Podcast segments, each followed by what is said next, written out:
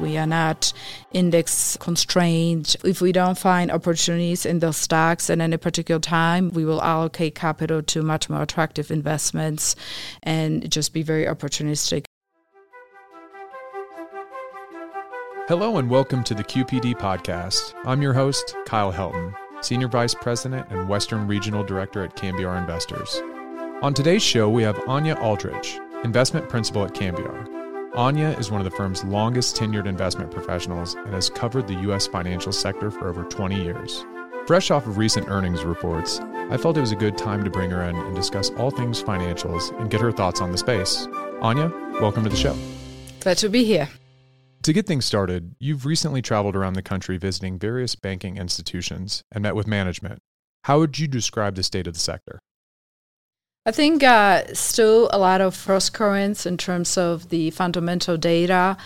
After the second quarter earnings, we have definitely seen some stabilizations as investors' expectations were pretty low going into earnings. And even though the fundamentals remain very challenged, the outlooks that managements put out there were perhaps not as bad as investors anticipated.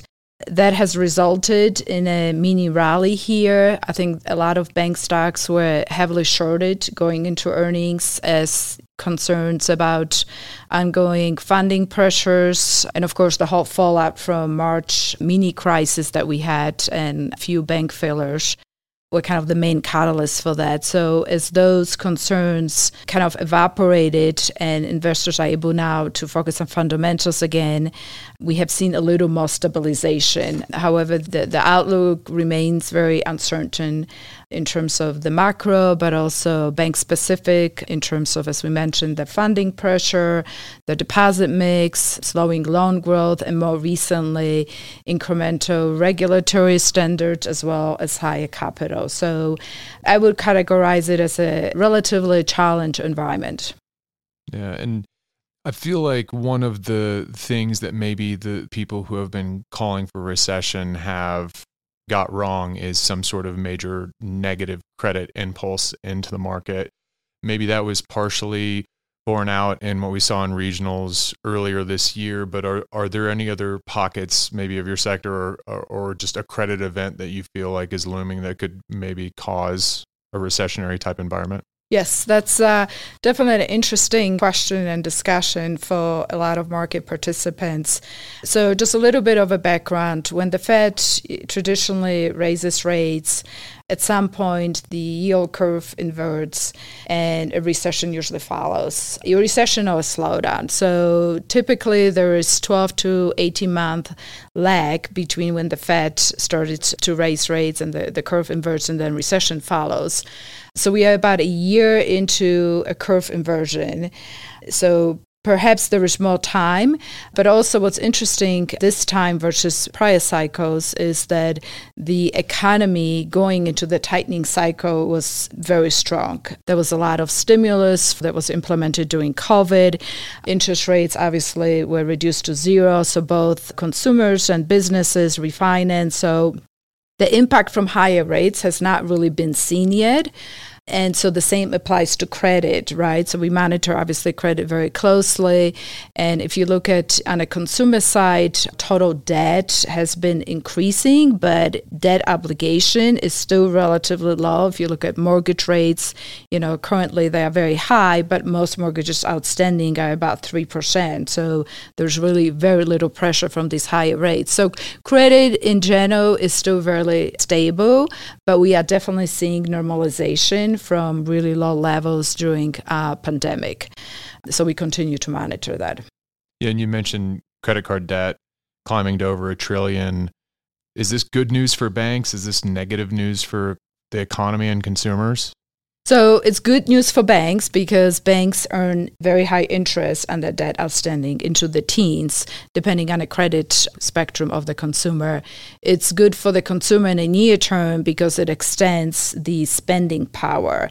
And if you look at overall metrics that we, we look at, be it for credit cycle or growth cycle, they are still very distorted because of COVID. So first year of COVID 2020, we have seen close to 20% decline in credit card outstanding debt because consumers, one, were not spending, and two, because of the various stimulus and excess savings they had, they paid down that debt.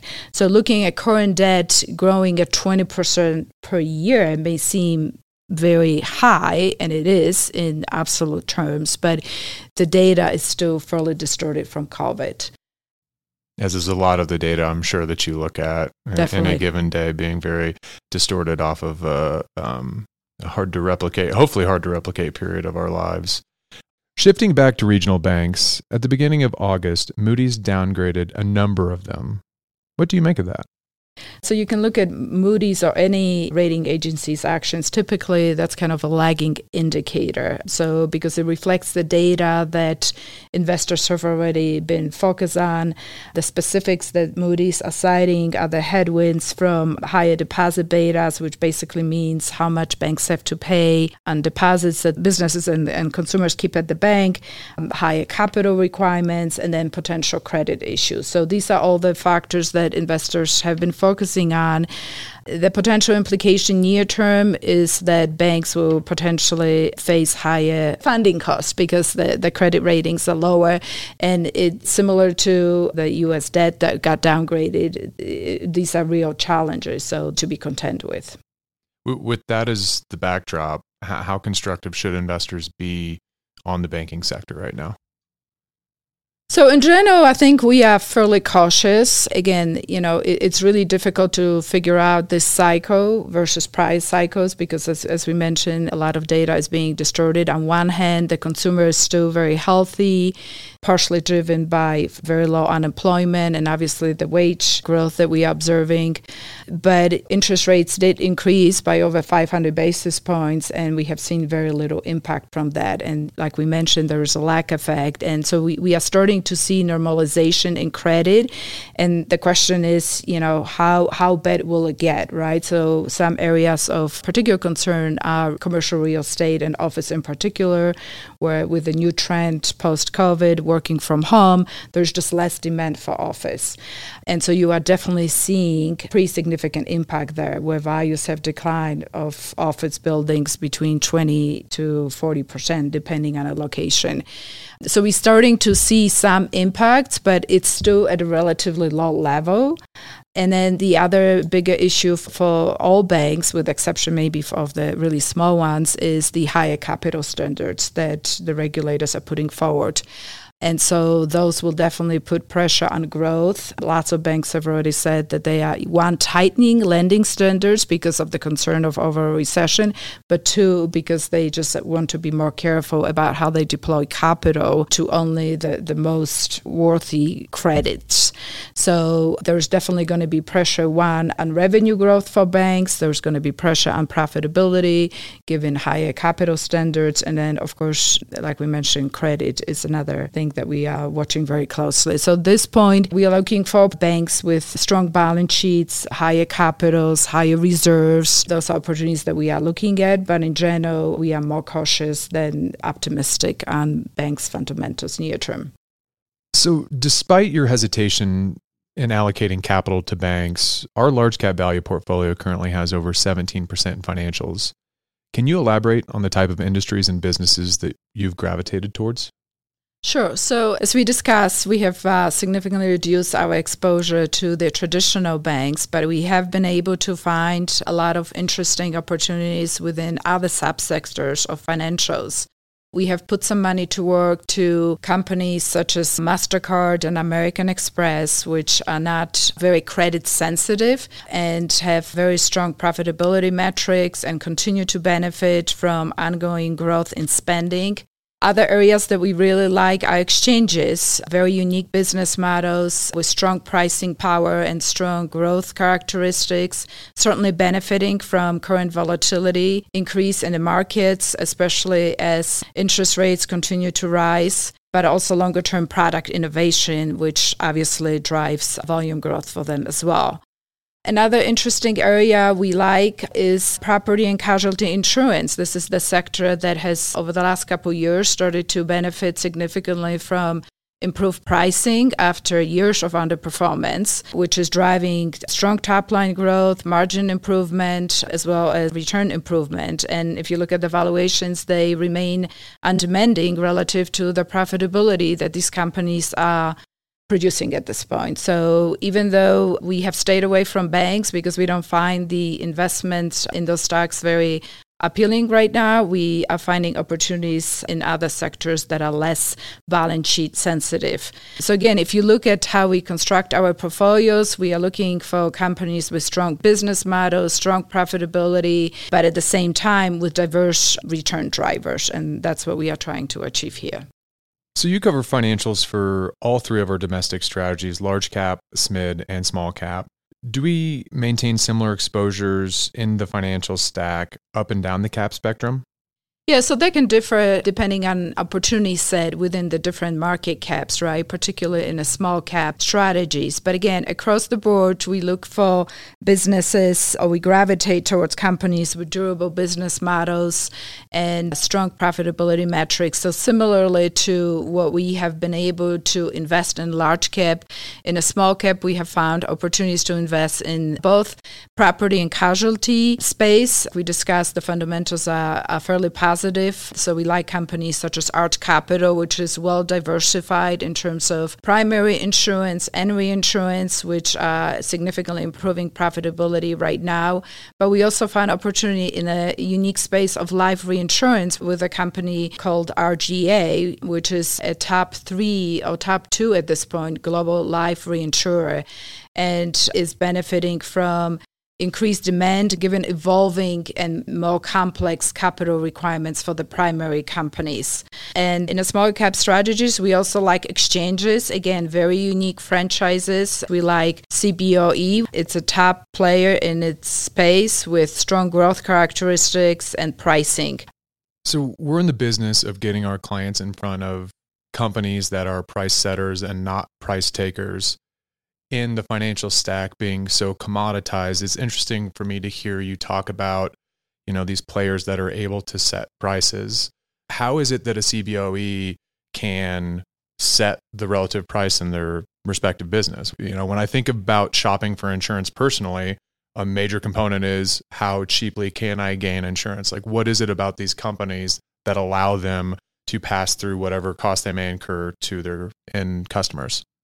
So, if we focus on the insurance space, property and casualty in particular, if you roll back the clock several years, pricing has been under pressure. And given what has been happening in terms of uh, both inflation, but also weather related losses on the property side, the cost to insure has increased. So, the industry is finally realizing this and together is pushing for higher prices prices. So some of that pricing element is a catch up from several years of underpricing. So we are just going through this phase now where pricing continues to go up as inflation as well as you know court cases settlements um, driven partially by social inflation continue to go higher and there is a need for significant reset within the industry.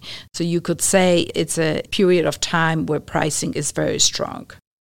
But that so that would be industry specific and not company specific. There are other there are other players in the property and casualty space that are benefiting from this catch up in pricing power that the businesses just kind of in aggregate have. That's correct. It's specific to the industry. We tend to gravitate towards names when management is a better steward of capital. So when you when you see the cycle turn, that management tends to pull back in terms of driving exposure growth and not just go after the business to generate top line growth, but with potential risk of significantly lower profitability. So yes, the whole sector is benefiting, but we invest in companies who are either the leaders in the space and they have proven track record of managing through the cycle and deliver shareholder value over long term. So a good metric of performance for the property and casualty companies is a growth in book value. And so that's what we tend to look at because ultimately that's what drives share price performance. We kind of just talked about how it's important to not just be looking at banks. I don't know if you want to talk more about regional banks specifically down cap Yeah, sure. So the, the smaller cap banks, if, if you look at the performance year to between the mega caps like JP Morgan, Wells Fargo, Bank of America, and then the smaller banks, the performance is very different with the larger banks outperforming. One is because of this notion of too big to fail. So during the mini, you know, crisis in March when we had significant deposit outflows across smaller banks, a lot of those deposits went into the larger banks because they are perceived too big to fail. And so given also that the business models are more diversified, fee income driven and not so much commercial real estate, um, which is a big focus for investors right now, they have outperformed because their earnings power is in a better shape near term. If you look at the smaller cap bank, there is a pretty significant exposure to commercial real estate. So the concern there is even if the smaller banks don't have exposure to downtown office towers, the, the interest rates are impacting commercial real estate across the board. So you're going to see definitely impact on on valuations. And our understanding is the, the banks have underwritten the loans relatively conservatively, but what we are seeing in terms of the devaluation in some of the properties of 40, 50% is pretty significant. So, you know, room for error is not that large. And uh, smaller cap banks are definitely less appealing at this point because of those perceived risks. If there were to be ratings downgrades for larger banks, JP Morgan, for example, how would that impact the way that you think about that business on a go forward? Potential rating downgrade. So obviously it would impact the cost of capital. So it would just be another negative that these banks are facing in terms of ongoing pressures, right? So we, we talk about that all banks above 100 billion in assets will be required to hold more capital. So for the largest banks, it could be as much as 200 basis point increase. So with the downgrade, so it's just going to be an incremental pressure. So the whole banking space in the near term is just facing a lot of challenges right now.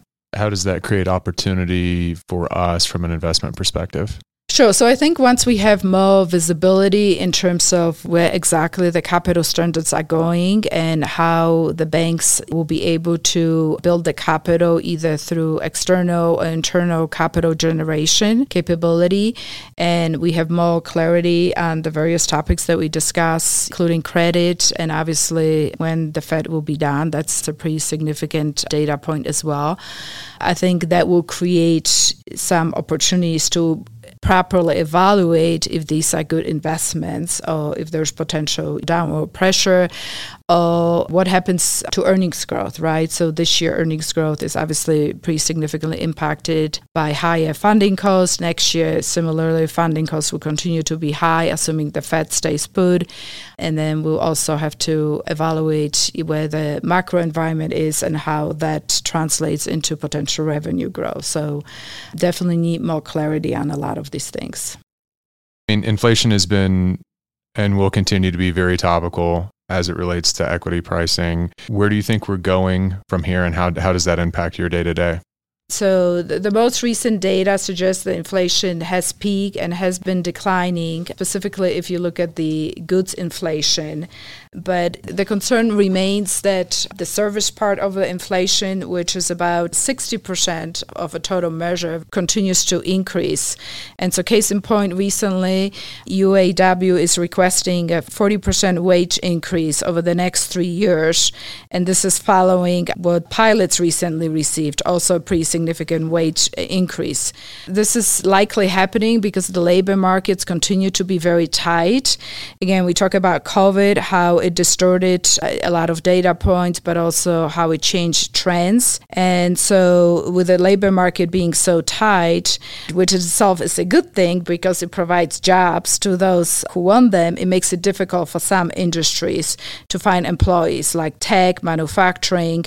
And so, this is obviously putting ongoing pressure on wages. So if you look at the yield curve, it's interestingly today the 10 year is as high as 420 versus 380 in mid July because the market participants, I think, are expecting that maybe inflation may continue to be an issue, and the Fed may have to keep hiking rates, which obviously would be bad for banks. It would be bad for the overall equity market as the cost of capital would continue to increase and valuations would be impacted as well.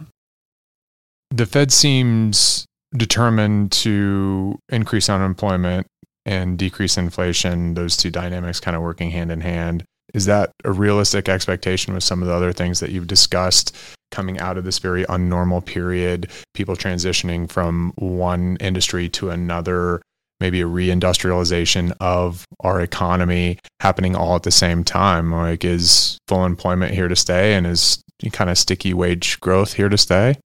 So it's interesting because that was how the Fed's thinking went historically. When interest rates went up, usually unemployment would go up as well because companies would be pressured in terms of financing and margins would be under pressure, less demand. So there would be more layoffs. But, like as we discussed, the labor market remains extremely tight, and it appears that the Fed even is now considering that we may be in for a soft landing without having to impact labor market too significantly. There is still a big mismatch in terms of how many job postings there are.